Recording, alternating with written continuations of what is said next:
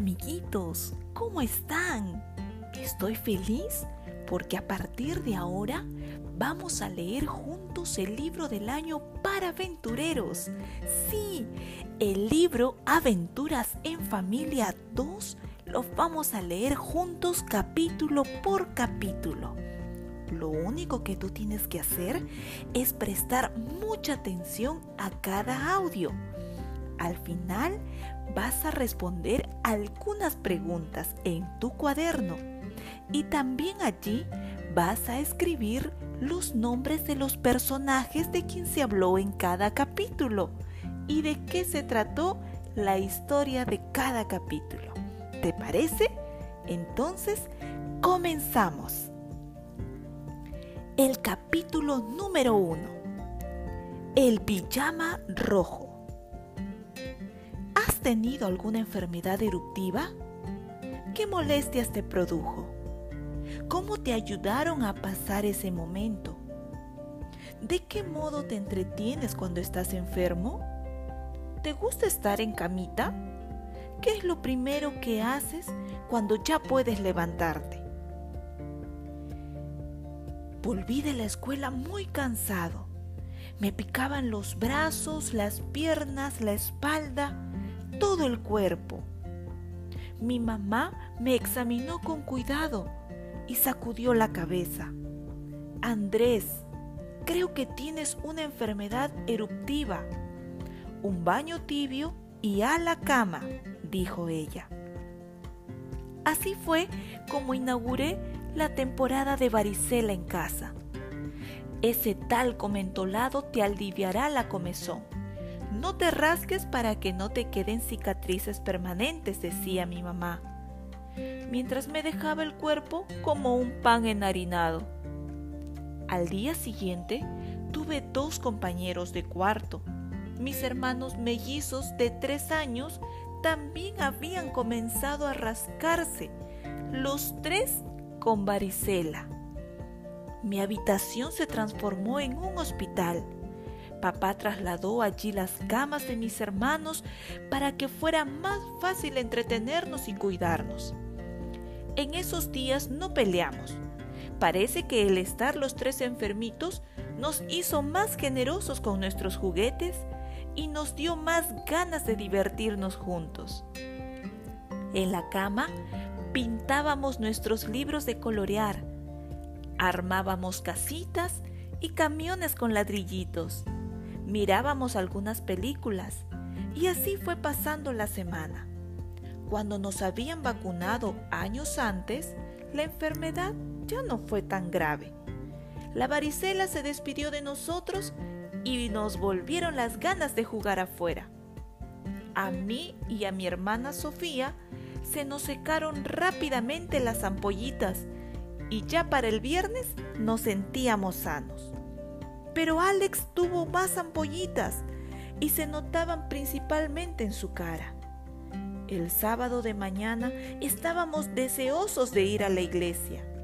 Era muy raro que faltáramos porque mi mamá era la directora de la escuela sabática. Así que aunque lloviera o hubiera tormenta, íbamos a la iglesia. Pero como Alex no había sanado totalmente, mis padres decidieron que mi papá iría con Sofía y conmigo a la iglesia y mi mamá se quedaría en casa a cuidar a Alex. Mientras nos vestían y arreglaban para ir a la iglesia, Alex comenzó a reclamar. Yo también quiero ir a mi escuelita sabática. Tú y yo nos quedaremos en casa porque no es bueno que salgas todavía. Tus ampollitas no están curadas. Hace frío y no te hará bien salir, le explicó la mamá. Pero yo quiero ir. Estoy aburrido, protestó Alex. Haremos una cosa. Después de que tus hermanitos se vayan con papi a la iglesia, yo me voy a vestir y saldremos a dar una vuelta en auto. Así nos vamos a entretener un rato sin tomar fríos. ¿Te parece bien? El trato le pareció bien a mi hermanito y se quedó mirando cómo salíamos de casa con mi papá. Mientras mi mamá se cambiaba de ropa y se arreglaba el cabello, percibió un gran silencio en la casa. Eso no era normal. Aún en pantuflas y con la mitad del cabello sin arreglar, salió del baño a buscar a Alex.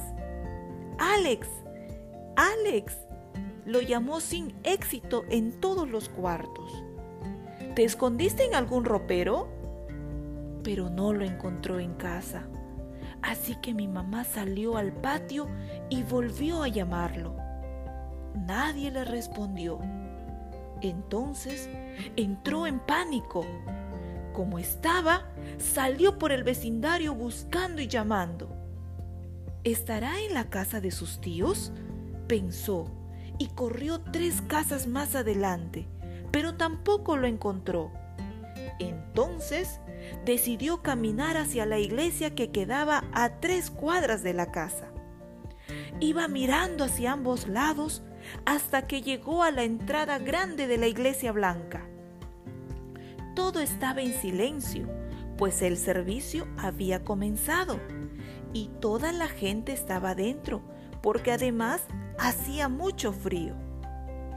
Ella caminó por unos de los carteles que estaban cerca al templo, al costado, por donde estaban las aulas de la escuela sabática.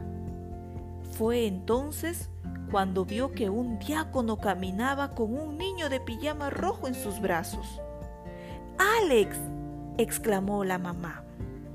Me parece que este niño no estaba listo para venir a la escuela sabática, dijo el hombre riéndose.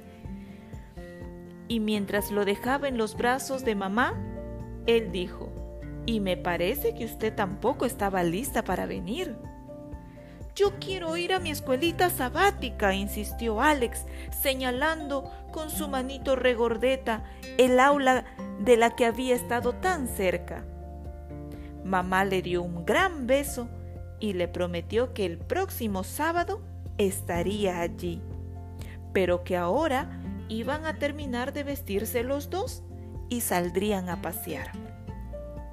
Así, muy apurada y con mi hermanito en los brazos, caminó otra vez hasta la casa, esperando que nadie más los viera en pijama. Cuando ya estuvieron listos, dieron un lindo paseo en auto por los alrededores y vieron terneros, caballos y vacas en el campo.